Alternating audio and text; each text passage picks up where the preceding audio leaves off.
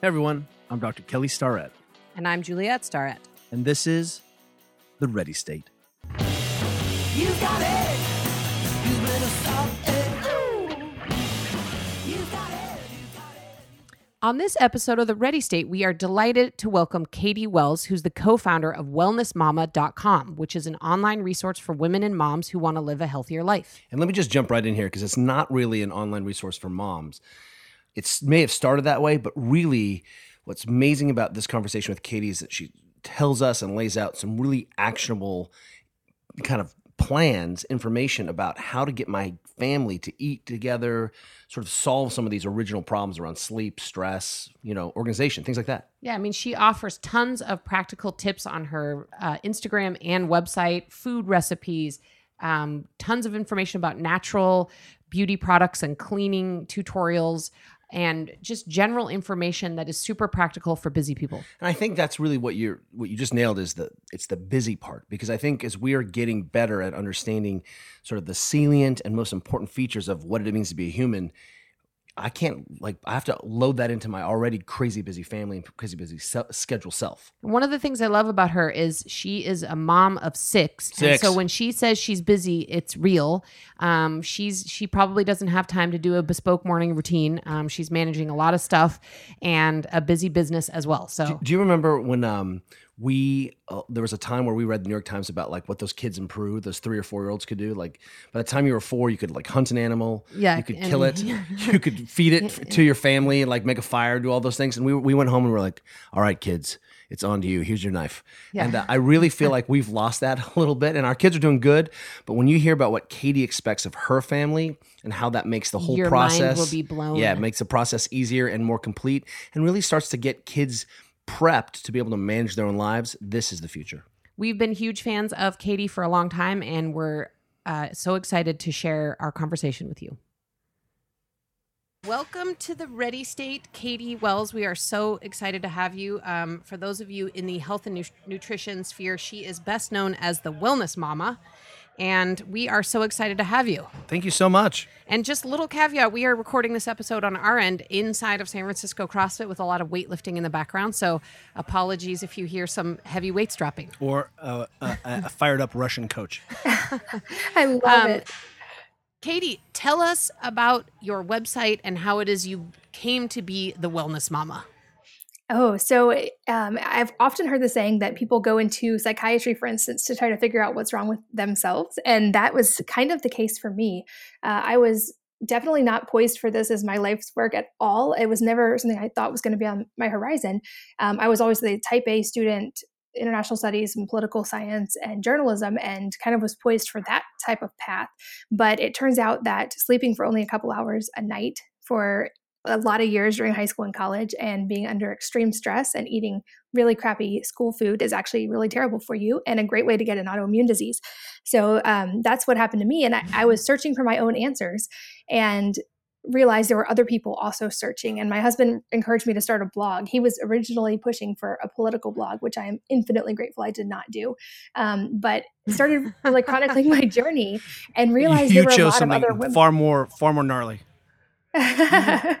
yeah, but just realized there were a lot of other people, especially women, really struggling through the same thing. And it was right on the cusp of people uh, just having a lot more awareness about natural living and cl- clean food. And um, so I feel like I was in the right place at the right time for that. But I also feel like the community that built up was amazing. And that's what's really become so amazing about Wellness Mama and the website is not even just me anymore. It's so far beyond that. It's a community of women who are truly changing the world and who are changing purchasing decisions and who are changing policy decisions. It's amazing.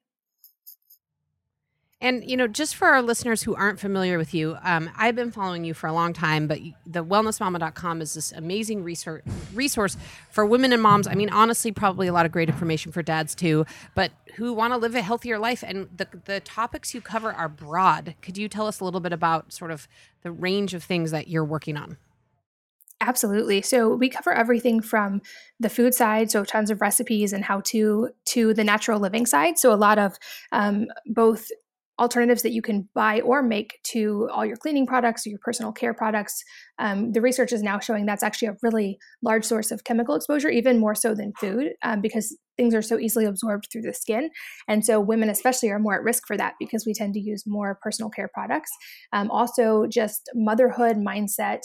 Pretty much all of the aspects of a balanced life. And my goal with everything, um, largely thanks to my journalism background, is to try to make every single post a simple answer to a single question so that if that's what you're searching for, it's an easy, actionable step that you can take versus here's 93 things you need to do to change your health in order in the next two months. It's baby steps. And I feel like that's just much more doable for a lot of people. We, we've heard a lot about this sort of behavioral change and how difficult it is for people to wrap their heads around some of these big, you know, first principle ideas. One of the things that's so remarkable what you guys do is you know, it really comes down to just fundamentals over and over again. One of the ideas that we're we're helping people wrap their heads around in this because this season we're really talking about youth and youth development and kids, and you guys have done such a good job of I feel like centralizing this the center of power, that recognizing that big government and big business maybe is not the the place to make these changes. It really starts at a family level, at a at a kitchen table level. Have you guys found that that has just been a, a much better way to start the revolution? Absolutely. I have thought from the very beginning, uh, since I became a mom, actually, I realized the power that women and especially moms hold, and that, like, the power, like you said, of the kitchen table. And I realized that if you want to change the world, you change the moms or give them the power to change their own families. And so that's really been a large focus for us. But I also, in the last couple of years, uh, there's been an evolution that is we're going to be really making a lot more on the forefront on the blog, which is I feel like now the knowledge of the how to and the why is there. But for a lot of people, it just feels like a ton more things that were added to the to do list. And we've seen Mm-hmm. this evolution in the last two generations especially for women, where we have all these amazing opportunities and there's women in business, and that's incredible. The problem is nothing got taken off of our plates during that process. So we still largely, are, most women are managing the households, managing the children, and are also emotionally, like um, Juliet, you'll probably know what I'm talking about, like emotionally keeping track of all of that all the time. We're the ones juggling the meal plan in our head, or who needs to get where when, or Christmas presents, or all of that is kind of the emotional responsibility of the mom. And I realized women are so overwhelmed, they don't have the bandwidth to make societal changes because they're just struggling to get through the day to day. And that was very much my story as well. I started the blog and it was going great and I created systems and it ran and it was wonderful and we had a small team. And but in my day-to-day life, I felt like I was just juggling plates between the kids and the food and the activities and all the stuff that had to happen and i kind of was kicking myself going why am i so good at the business side and my i'm just can't get it all done at home? And then i realized maybe because in business i have systems and plans and goals and measurables and at home i'm just trying to keep it all in my head and just do it all myself. And i would never do that in business because it's not even possible. So what if i systematize my home life and get the family involved and build it like a team just like i would with business and focus on efficiencies and literally revolutionized our daily life and it changed my life. Like within two weeks it was night and day. I have i can say this honestly now i have three businesses six kids and on most days i have no stress whatsoever. And i feel like that's the key that i really am passionate now about teaching people because i feel like so many people are now aware of the importance of eating clean food and the importance of living a more natural lifestyle but it's the implementation of that like you said that's so difficult we do see we see just parents really struggling to you know at the end of the day to get their kids to eat more veggies this is like one more fight. Mm-hmm. As, as the smallest detail right? Get 30, 30 minutes more sleep get the phone out of the room. And we just we hear over and over again can you talk about this systematizing and the impact it's had on your kids? Yeah, and if I could, before you go into that, I just want to expand upon that question and, and also comment that yes, I can completely relate to where you're coming from as a mom in terms of the emotional load and taking care of all the kid stuff and so forth. Um, but just tell us, just to feed off Kelly's question, tell us what those systems are that you created in your home. Absolutely. And I'm going to be sharing this more and more in writing as well, because I know a lot of people are visual, but um, pretty much I went through every segment of our daily lives. So all the things in the household that needed to be cleaned or managed, um, the everything related to food, shopping, meal planning, cooking, um, everything related to the kids and their activities. And I literally wrote everything out. And then I worked backwards and figured out were there any of those things that I could hire help with. Um, although largely I have not really done that much at all, other than like handyman type projects. Um, but what could I pass off to my kids? I realized at, at the time that I like almost essentially had a nervous breakdown when I was under that stress that I was trying to do everything for everybody in the house and that my kids were not getting these life skills they actually needed um, because I was doing everything for them. So I largely enlisted the kids in taking care of things that they were capable of. So we have a rule now that I don't do anything for them that they're capable of doing themselves, which means they do their own laundry, they clean their own rooms, they wash their own sheets, um, they help cook meals because they're part of the family and we're in this as a team and we have long term goals that we're all focused on. So that freed up a lot of mental bandwidth for me. Um, I still love the recipe and the food side, and that's also part of my sort of day to day with the blog. So I still take a lot of the cooking and the recipes on. Um, but I enjoy that part. And so now I have more ability to focus on that and on work and on quality time with the kids as well. Um, but the factor I realized the most was it'll look different for everybody as far as the specifics of day to day. But if you can take that huge picture and all of those tasks and then assign them a time and a place, then you don't have to think about them when it's not their time and their place. So if it's not for me Wednesdays, I don't do laundry, so I don't think about laundry. I know it's going to happen. I don't have to be stressed about it. Everything just is systematized. And any way that I can use technology to automate something or um, get the kids involved, I do that as well.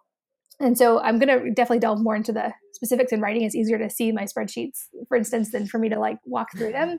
Um, but Do you use like Google shared documents with your kids and you're like, okay, kids? And Yeah. can I just add it? Can I get an amen? This is amazing. Yeah, exactly. I mean, amen, seriously.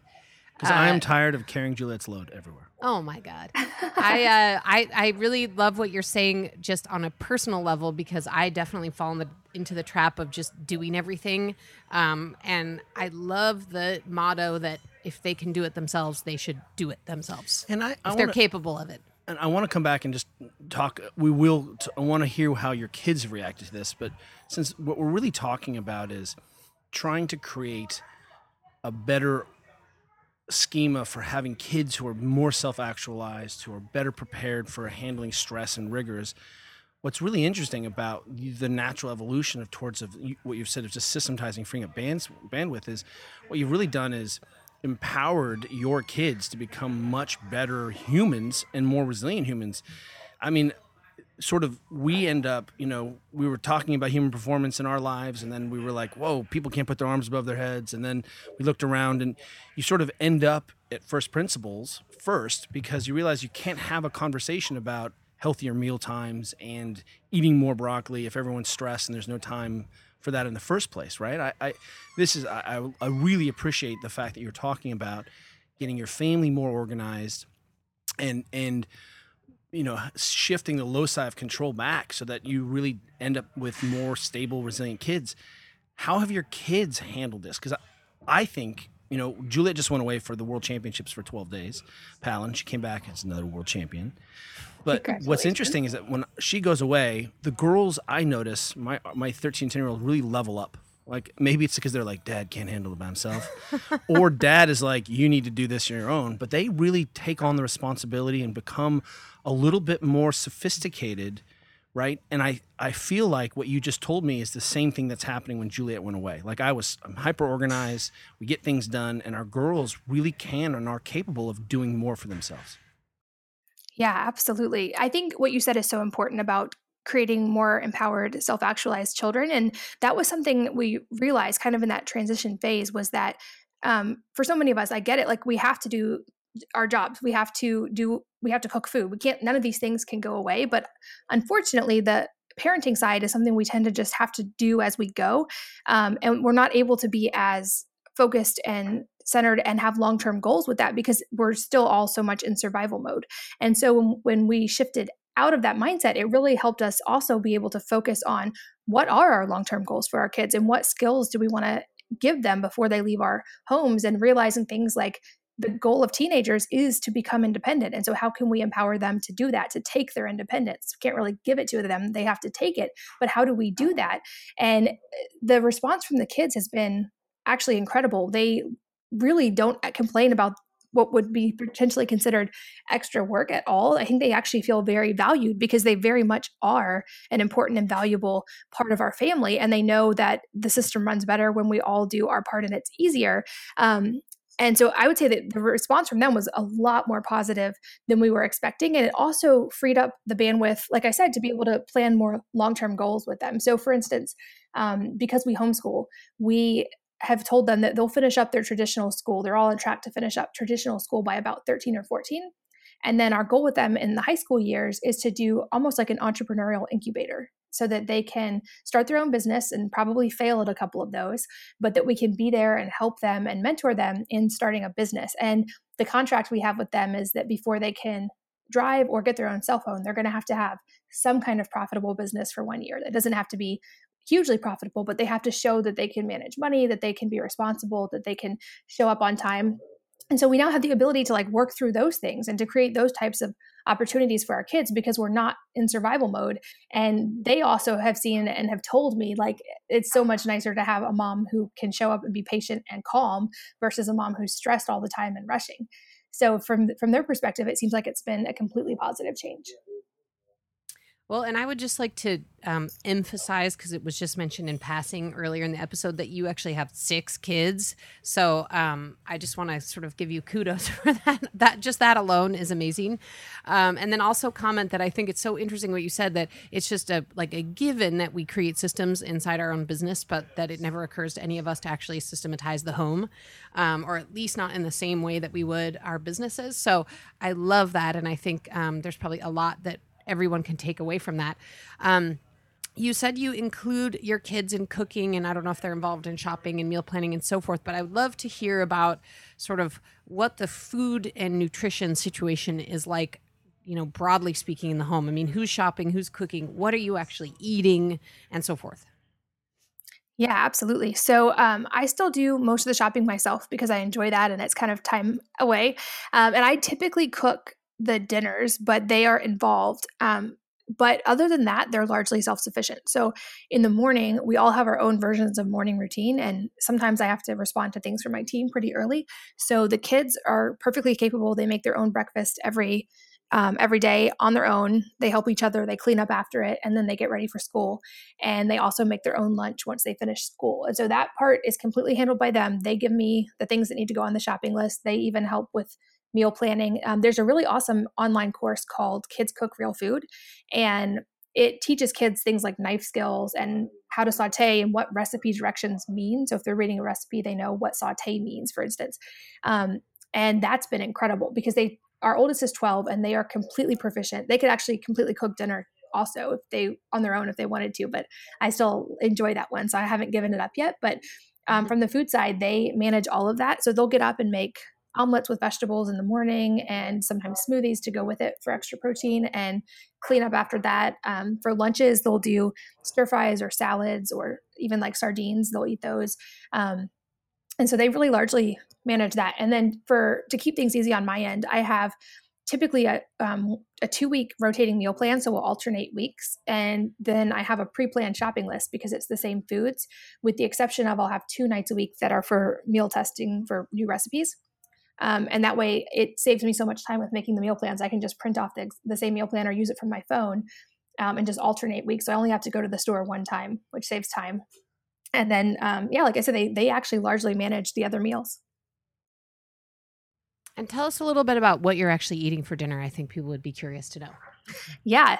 Um, so I am very much a fan of a wide variety of vegetables. From what I've researched, it's really drastic. The how much the variety of what we consume has gone down in the last couple of decades, even, um, but certainly in the last hundred years. So we used to eat hundreds of different varieties of vegetables, herbs, etc., at any given time, and now most of us eat like 16 or less, and then we just rotate those. And for most people, that's even like potatoes and tomatoes. It's not even anything green.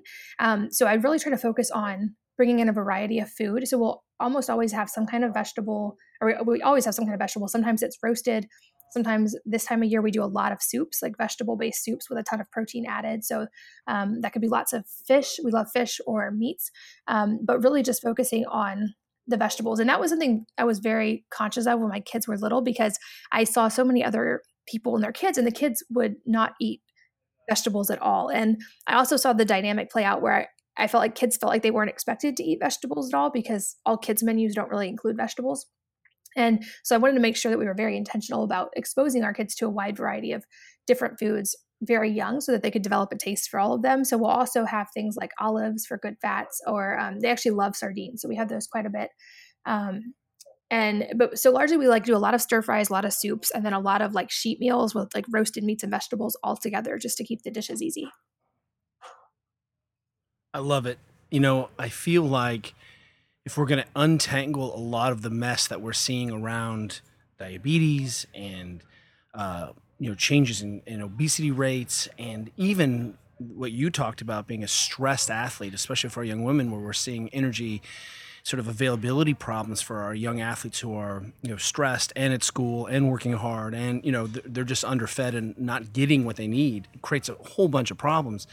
Getting kids into this habit early on around understanding sort of the commitment to food and, and the process and love as, as a family value and letting that bake for years. I mean, I just I just can't emphasize enough how important that is to begin to untangle this web of just keeping it simple and, and like you say, just you know, starting with a few vegetables, you know, and and, and being really consistent with it.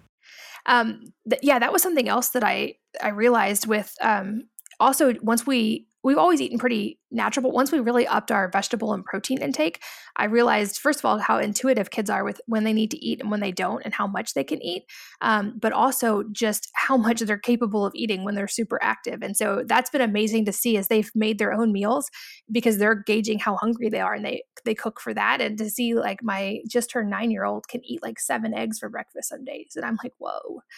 But it's amazing how in touch they are with their body. Yeah, we we've got a kid who doesn't eat that much for dinner and is not inclined to eat that much dinner, um, but often will also eat like five eggs for breakfast or seven eggs or something. So we're in the same boat. One of the you know we're we're talking about first principles, and one of the things that we've got to wrap our heads around as a community, as family, as you know at this granular level is sleep. And when we, you know, we hear all the times in kids who are struggling with depression or struggling with self-esteem issues or other issues, when when sleep is part of that conversation, it turns out always to be disordered and that kids aren't getting enough sleep. I mean, we know that the athletes we work with don't even get the sleep that they self-report and their job is to sleep you know the tech in the phone the phones the the homework demands friends t- you know i mean i will readily admit that if i had the power of having texts as a, in high school i would have been sending sexy texts to all my boyfriends right? All my guys we, i just would have abused that.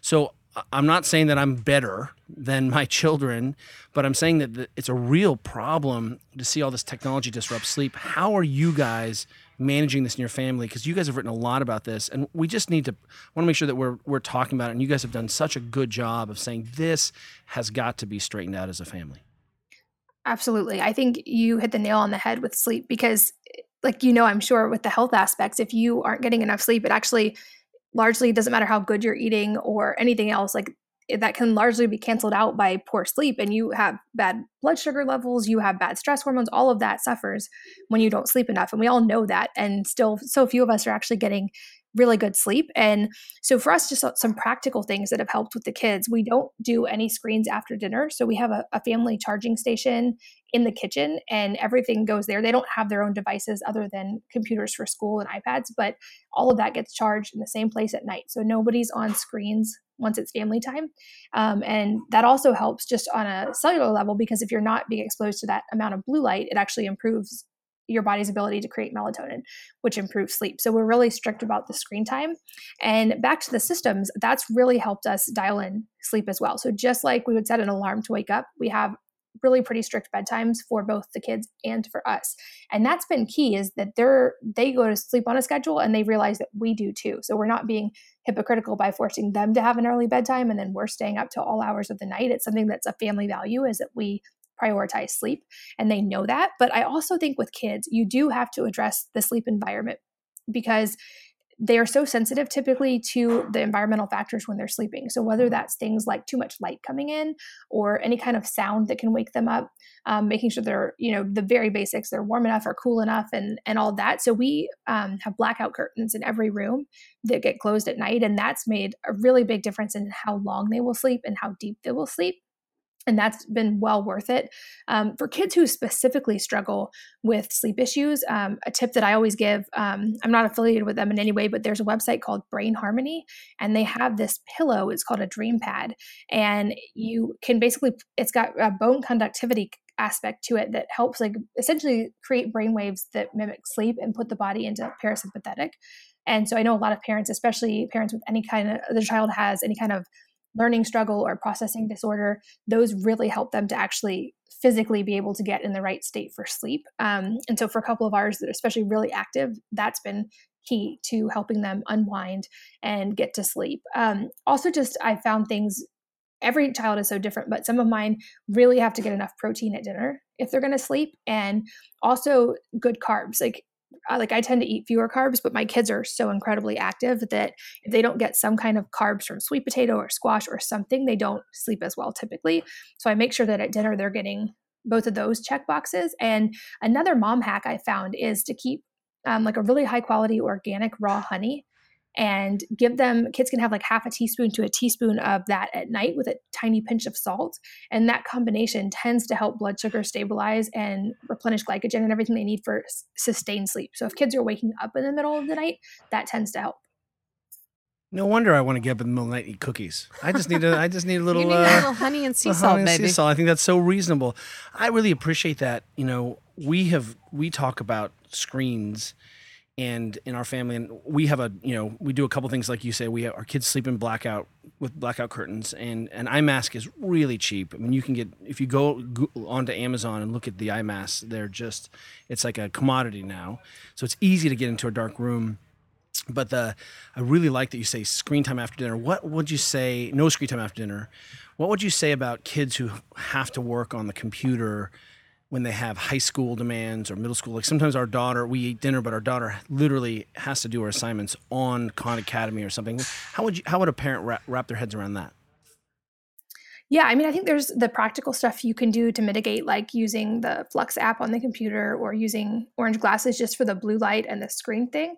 Um, but I would also say, like, just like timing wise, any ability to shift that earlier at all, or just to have it be right after dinner versus later at night, um, even with the blue light blocking glasses and with flux screens really do seem to affect kids more. Um, and so I, and obviously homework is homework and it has to happen but that is a tough one. Um, but just any ability to shift it earlier at all would be probably really helpful. So what i just so i can wrap that up because we, we agree but what you're saying is hey look manage it the best you can and then get off it as early as you can. I mean, clearly there's sometimes kids are coming home from some sports and can't have any control. But you're saying even just a pair of blue blocking glasses and just thinking about the cost of melatonin and, and ability to go to sleep quickly. You know, I, we really try to be in a routine with our kids. That like our kids are starting to get geared down for bed at eight. You know, eight thirty you know, our our oldest is starting to switch into her night owl teen self, right at age 13 plus, where you know she's up at nine. But you know, we really are pretty strong lights out family, and I really appreciate that you're saying just that as the adults, and I want this is the salient piece here.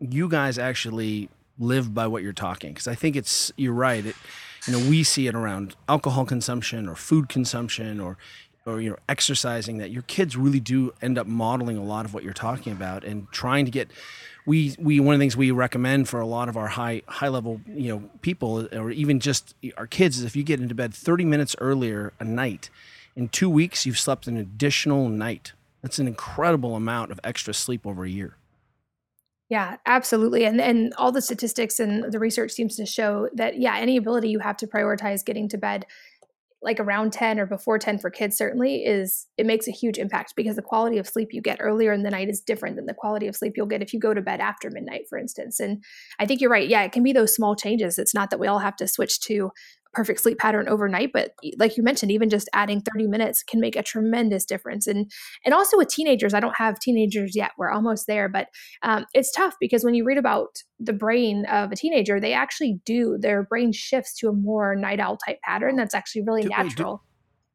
Do teenagers have brains? I know I didn't. I, when I turned about, I think 39 is when my brain evolved. Yeah, well, we uh, just to just to add to that, we're witnessing that firsthand because we have a kid who has decidedly not been a night owl. I mean, she's always been an early riser, e- even as a little kid, and um, you know, she now resists, you know, going to bed, or even if she's in her room, she's up reading later, and you know, you can just see the teenage brain shifting her schedule. Yeah, and and they do actually. I wish that the schools would adapt to accommodate them, but they actually need to sleep more. But they they naturally sleep later and they go to sleep later. So they say the ideal wake up time for teenagers is actually between eight and nine. And unfortunately, most schools don't really accommodate for that. But I wish it would for their sake. You know, Wellness Mama is really an incredible resource, and it's very, it's really reasonable. You know, I mean, you really just are advocating for reasonable things and, and to really create a, a more harmonious, integrated family structure as the base unit, right? You must get a lot of feedback from the community asking for help. What are the big things that people are asking for help? I mean, we've covered a lot. I mean, we're, uh, the routinizing your family and systematizing some of these processes is a big deal. Trying to get a little more sleep, getting your kids involved with their own preparation and, and responsibility for the food. This is incredible. I mean, our- our kid could make an omelet very early, and that seemed to blow people away. But what are people asking for help with? Oh, that's a great question. Um, so I would say that the ones that seem to be recurring themes, other than like specific health issues, are um, actually the practical side of getting kids to eat the healthier food, which I'll touch on in just a minute, and then also the logistics of switching to a more natural lifestyle and wanting to know what what's actually more important if they have to prioritize based on budget or based on time which i absolutely understand um, and so i would say for the home side first and the natural beauty side we it's often easy to underestimate just how drastically important that is because we don't see the change immediately. Like if most of us who eat pretty healthy if we ate like something really processed we would feel bad pretty immediately. So we see that cause and effect. When you put lotion on your skin that has you know 29 different ingredients of which 27 are not approved or safe you don't necessarily feel that immediately because it's just those are things that your body's actually trying to deal with and it's storing in fat tissue your liver's trying to handle it. So you're not seeing the immediate cause and effect and so i think it's harder for people sometimes to wrap their heads around the importance of switching out those household products and those beauty products. Um, and so i've tried to just give really practical solutions on the blog for those steps and which ones which are the 20% that we can switch out that make 80% of the difference and we don't have to all give up that one hair product we absolutely love. Um, but then when it comes to the kid side that is the tough part and especially as they get older because it's the old adage of you can lead a horse to water but you can't make them drink and you can lead a child to vegetables but you can't make them eat. And so uh, that's something i try to navigate um, early on and part of it i think is if possible if your kids are young you introduce variety early and you don't make food an issue but i've seen really well intentioned parents actually create food struggles it seems like with their kids by trying to force the healthy foods um, at a young age or and, and then that also creates the dichotomy of healthy foods equal good but you have to eat these before you can have the other foods that taste good. And then it positions those foods as reward foods. So then when there's any kind of stressful situation they're more kids are more likely to want those kind of unhealthy foods. So what's worked best for us is with little kids we like if if I make for dinner, for instance, like four or five different things and several different vegetables, they they have to only try one bite of each thing, and then they can go pick whatever they want more of. That way, they're at least getting exposure to different vegetables.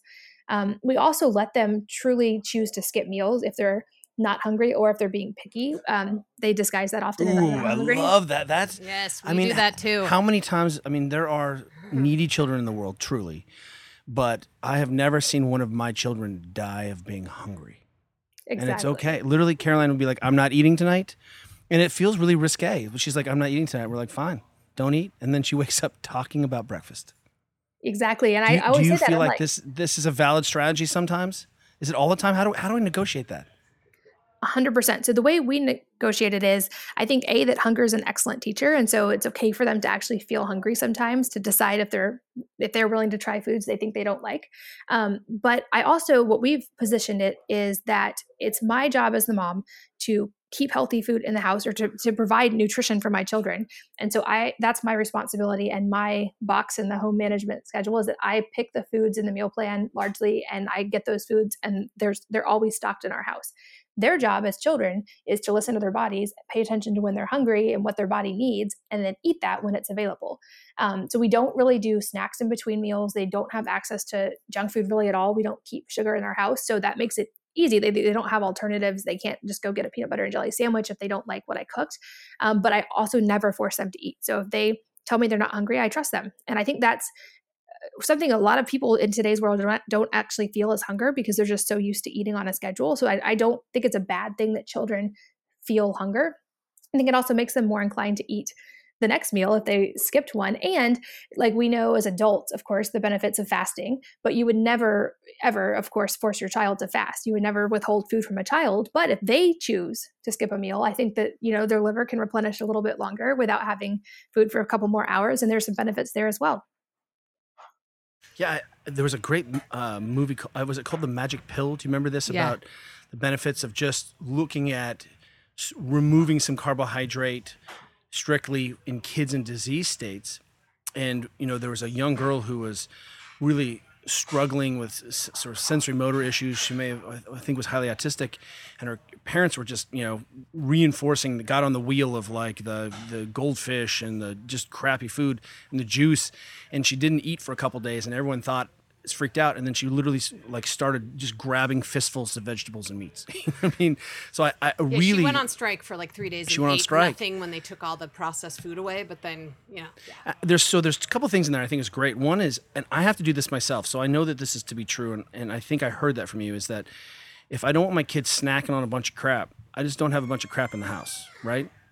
I think I think that's that's true. The second thing that I, I really appreciate is that um, you know that there's not a lot of snacking involved. That like we eat meals together, and you know there's been a lot of times, not a lot of times, but enough times where Caroline has been in someone else's house and had a bunch of snacks and then comes home and is not fired up for dinner. And we are like what have we done? You know and we have to really put our foot down is like you cannot snack your way through life.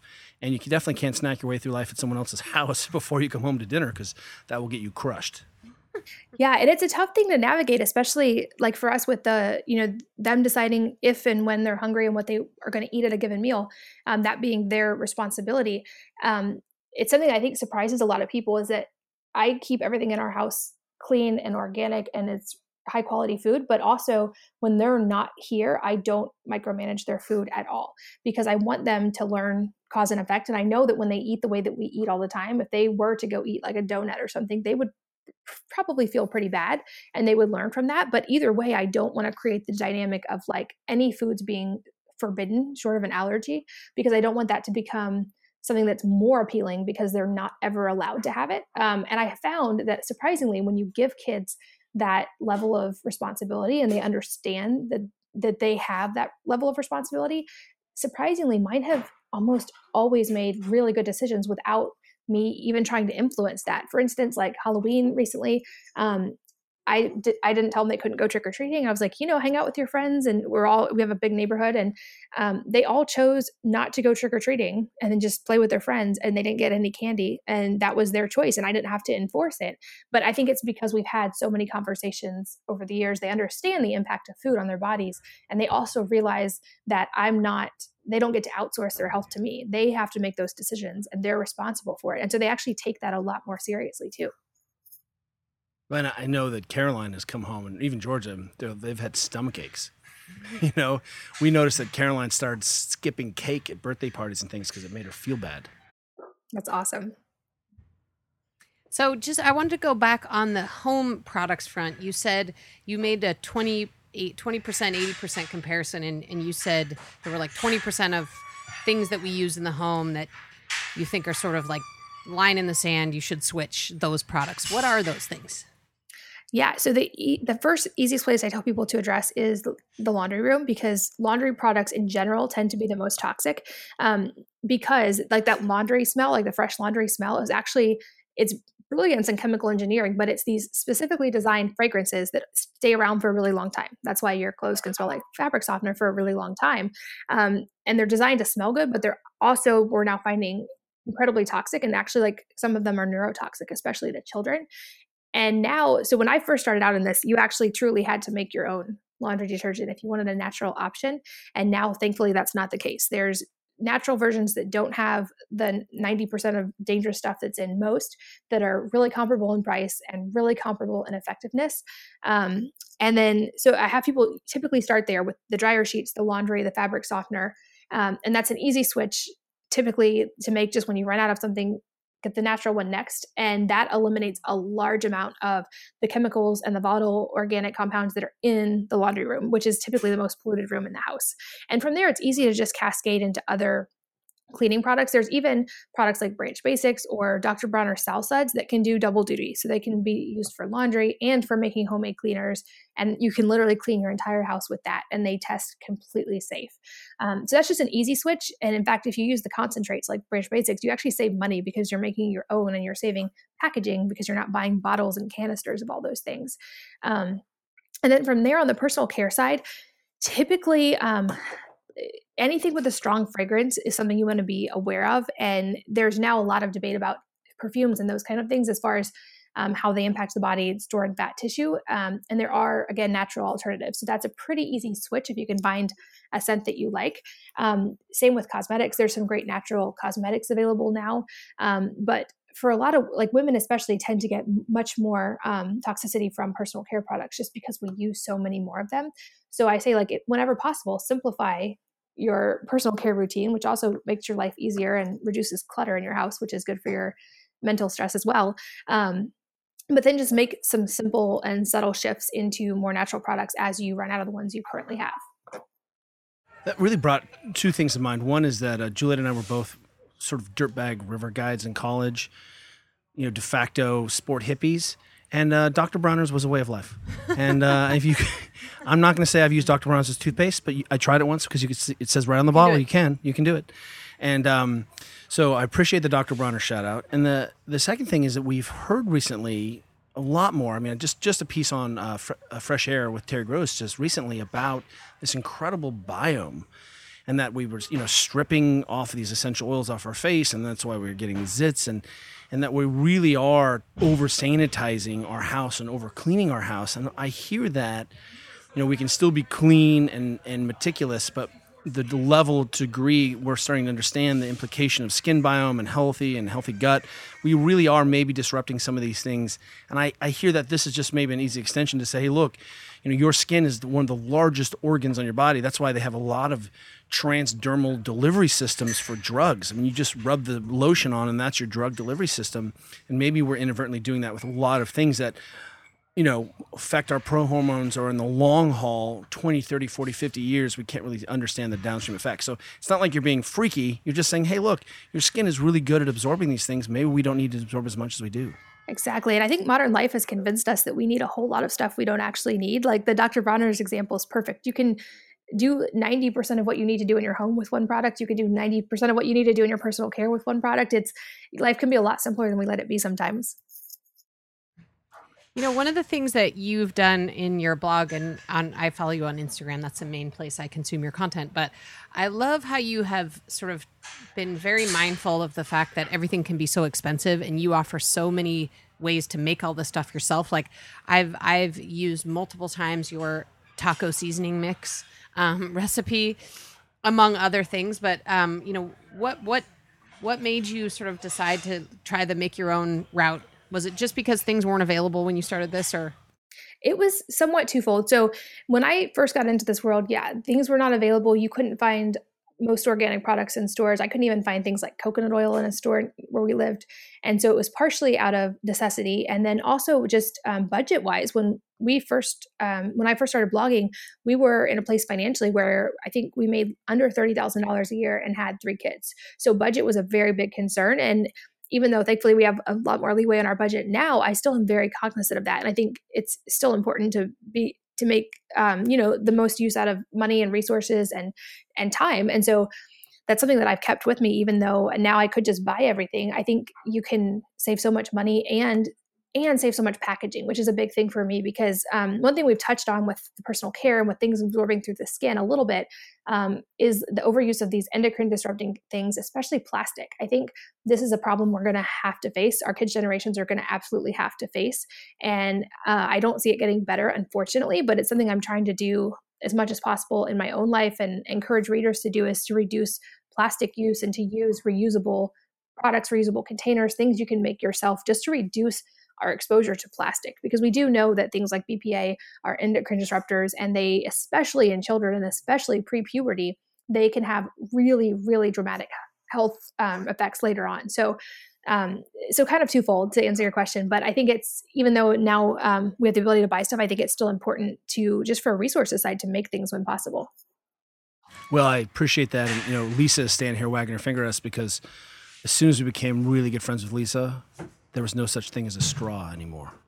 And we are, we've been straw free since 83 around here. awesome So, uh, and, and, and our kids really do. We, we talk about trying to, trying to reduce, reduce just the amount of garbage, you know, four people make. It's, it's pretty amazing. Um, we, this, I really appreciate that, you know, we, we get to have these really high concept conversations with our, you know our friends who are you know are doing high work and the most important place where you can make radical change is at this family level and everyone points back to it and it turns out you know everyone has literally said starts in the home starts here starts with sleep and you have just been on the ground pounding the the pavement around just trying to be organized and trying to create a better sort of ready state for your kids. Um, you know you you gave us a glimpse of moving towards uh, how to systematize is is that where you guys think you're going on is that what you're working on the most what uh, what else are we missing what what, what can we wait to see because you're you know the, your resources are so rich Thank you. Yeah, and that's definitely.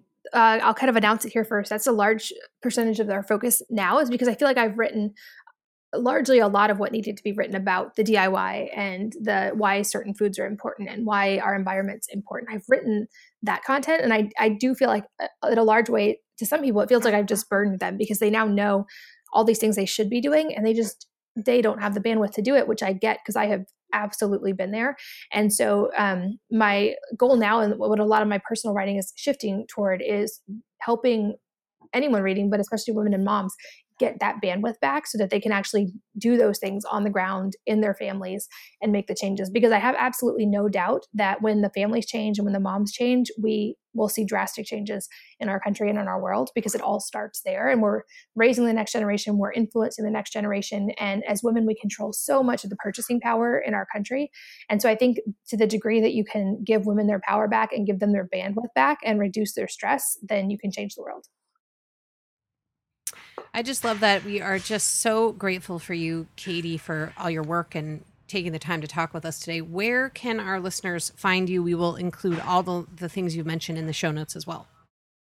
Awesome. Yeah, I would love to meet any of your listeners. Um, wellnessmama.com is the hub for all of the blog content. There's also the Wellness Mama podcast for anyone who prefers audio. And then I'm just, I'm Wellness Mama on all the social media channels. And katie it sounds like you just announced your uh, campaign slogan for 2020 which i really appreciate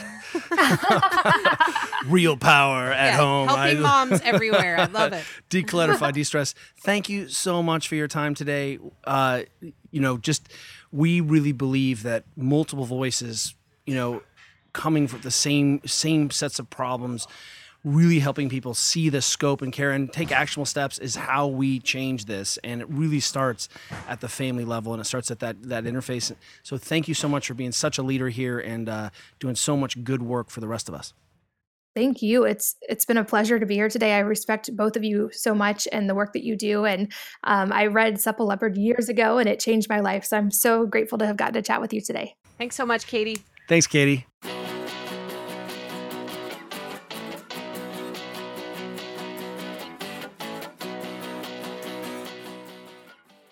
Thank you for listening to The Ready State.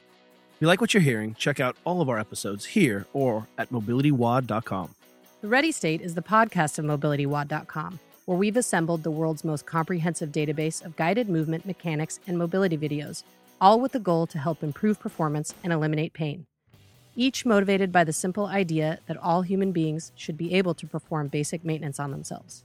We're also on Facebook, Twitter, and Instagram under Mobility WOD, That's W O D, as in workout of the day. Till next time, cheers, everyone. You got it. You better stop it. You got it. Kelly Starrett is a New York Times bestselling author of Becoming a Supple Leopard and Ready to Run. He's a coach, a physical therapist, an athlete, and an innovator who works with elite athletes as well as everyday people who just want to be healthier and happier in their lives. Juliet Starrett is a co founder and CEO of both San Francisco CrossFit and Mobility WOD, co founder of StandUpKids.org, a writer, an entrepreneur, and a world champion athlete. Our theme music was provided by Rogue Wave.